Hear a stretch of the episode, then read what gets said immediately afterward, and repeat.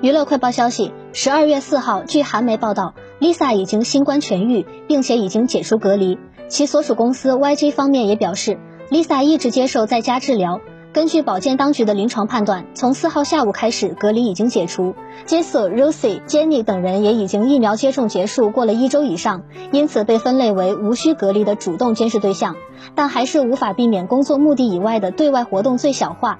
消息传出之后，Lisa 也在 IG 上晒出四张新图，并配上爱心符号，一头粉发显得神采奕奕。